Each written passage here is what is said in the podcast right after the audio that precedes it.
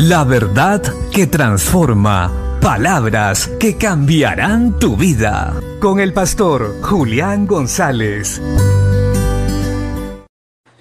La Biblia dice en el Salmo 139, versos 23 y 24.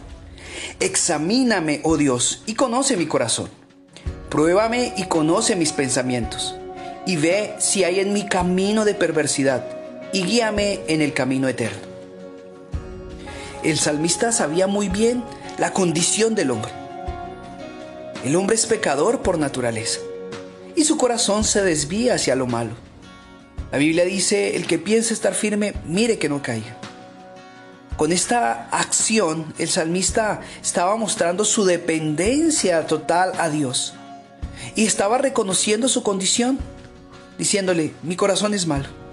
La Biblia lo dice, el corazón del hombre es malo y perverso más que todas las cosas. ¿Quién lo conocerá? El Señor. El Señor es el único que puede conocer nuestro corazón. Muchas cosas que hacemos o pensamos se salen de nuestro control. Pero Dios, el que es todopoderoso, puede ayudarnos. Es necesario que constantemente vayamos a Él y pidamos que nos dirija, nos enseñe y nos muestre en qué estamos fallando. Pues Él, por medio de Jesucristo, dejó a su Santo Espíritu y su palabra para guiarnos. Él nos convencerá de pecado, juicio y justicia. Recuerda, el que piense estar firme, mire que no caiga. Nadie diga en su corazón que es perfecto. Solo hay uno bueno y perfecto, Dios.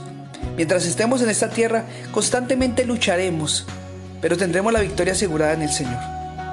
Por eso, debemos ir continuamente a la presencia del Señor para que Él examine nuestro corazón, para que Él escudriñe nuestros pensamientos y enderece nuestros pasos por medio de su palabra y su Santo Espíritu. No desmayemos, vayamos a Él, pues si en algo estamos fallando, su Santo Espíritu nos hará entender el camino por el cual debemos andar. Bendiciones.